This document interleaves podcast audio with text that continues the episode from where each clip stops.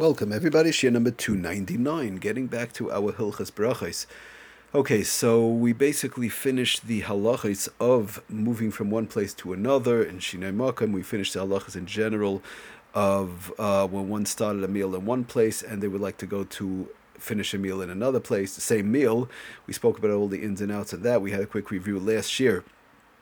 So I mentioned a few shiurim ago, Bezras Hashem, we want to start another halacha, and we want to get to hopefully the next one after this. Will be talking about desserts, appetizers, these type of things. In other words, when one has to make a brocha in the middle of a meal, even though they wash. There sometimes that one would have to make a brocha in the middle of a meal, even though they wash. And we have to see which foods are actually covered in the birch HaSamozon and in the original Hamaiti. Okay, that will be the next subject, Bezras Hashem. But first I want to start... I mentioned we want to start to talk about, which is a pretty quick subject, that is the Inyan of tasting food. What do we mean? Obviously, somebody is cooking. They want to know if the food needs salt, pepper, spices, whatever the case is. They'll taste the food, right? The chef or whatever the case, that person cooking, they take a little bit to taste. Now, the question comes up, do they have in mind to eat the food? Or do they have in mind just to taste the food? I mean, usually they don't really have in mind to eat the food. They have in mind just to see whether it needs more salt or sugar or pepper or spices, whatever. Okay.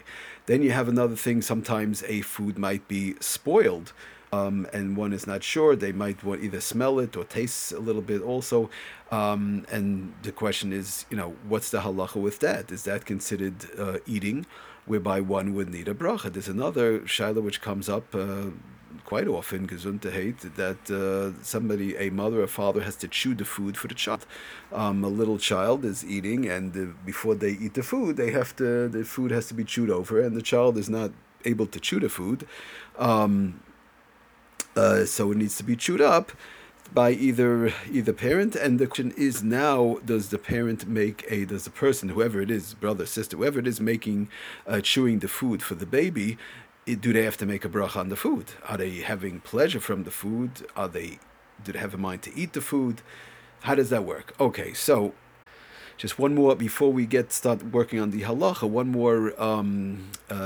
One more instance actually, which is a machloikis, which we're going to see, that when the person tastes the food, when the person puts the food in the mouth to see, obviously in cooking process, if it needs more salt, it needs more pepper or whatever, or they'll chew it for the child. Well, the chewing for the child is different, but whatever they're doing, they're putting it in the mouth to see what has to be done to the food, to see if it's ready, to see if it's fully cooked, to see if it needs spices. Are they swallowing the food, or are they spitting out the food? So that's also going to be a question. In other words, it's like this. Even if one is going to say, we're going to see that's a machloikis, by the way, but even if one is going to say, let's say, good, I don't have a mind to eat the food. I just have to taste the food to see if there's enough salt, enough pepper, if it needs spices, if it's finished, whatever the case is.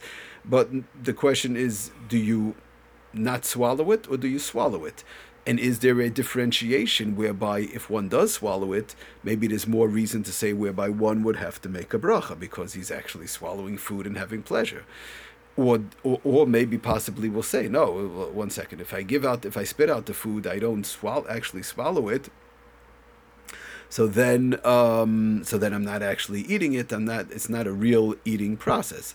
But when I do swallow it, possibly we'll say, even though you're just tasting it to see if it's ready, but lemaisa, I did swallow it. Okay, so I just wanted to give the background of the various shilas and questions that do come up in this Inyan. It's believe it or not, there's quite a few questions that do come up in this Inyan. It's a small Inyan, and just to see a background as to how it works and get an understanding. Okay, so just to start a little bit the Inyan in reference to tasting foods, does one have to make a bracha? Okay, so to start off, before we get to the Machaber and the Ramah, by the way, our simen is Sin Reish Yud. For those who like to follow along inside, by the way, I do like that. It is important, if where possible, if somebody is able to look inside and look up the halacha themselves, it's a good thing, especially after the share, whatever the case is, and look it up and see exactly how it's brought down. It's a good thing to get familiarize oneself with the Shulchan Aruch, the Machaber, the Mishnah Berurah, Avalhacha, and the nicer Kalem. Okay, getting back to our Inyan. So lemaisa tells us the Mishnah Berurah in our Sin Reish Yud in Sif Katan Yud Gimel. It's basically only one Sif that's brought down over there in the Shulchan Aruch, and that in Reish Yud, it says the afogav the osali hamenuaylam haza.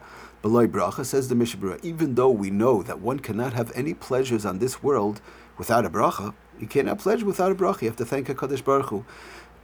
When we have some sort of pleasure, HaKadosh Baruch Hu must be thanked, and we have to understand it's all from Him, and we say thank you. Afilu kol shehu bein ba'achila bein b'shasiya. Even if somebody takes, we've been learning till now all the various different types of ins and outs of brachas, and we'll be continuing to learning. Even if somebody takes a little bit, right? We know we've spoken about in the past, if somebody eats a little bit, somebody drinks a little bit, they have to make a bracha, unless it's again with water and they're not thirsty. But in general, any type of eating, any type of drinking, once there's taste, they have to make a bracha. You're having pleasure from this world. Okay.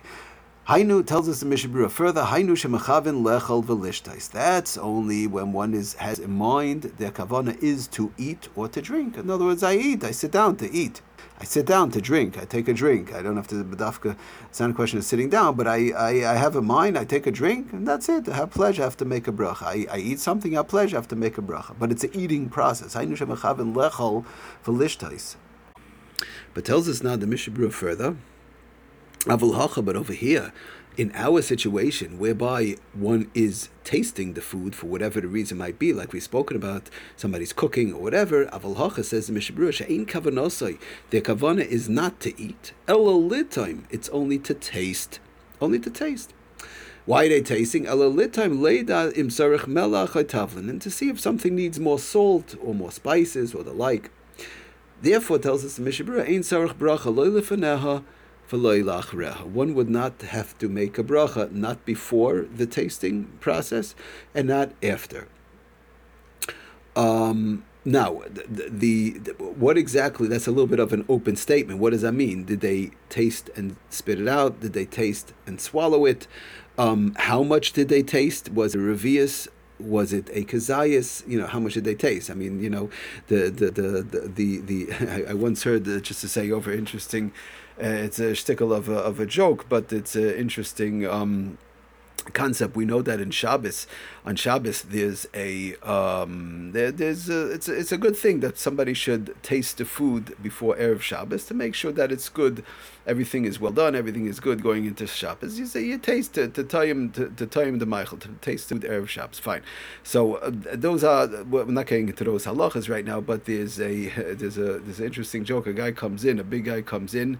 To his house in a kitchen, and Imam just sits down and he eats Friday. It comes Friday of Shabbos, and he comes and he eats up a whole kugel, he eats a whole big bowl, a giant bowl of chalent, and he eats the schnitzel and this and that. And Imam sits down and he eats a nice big giant meal.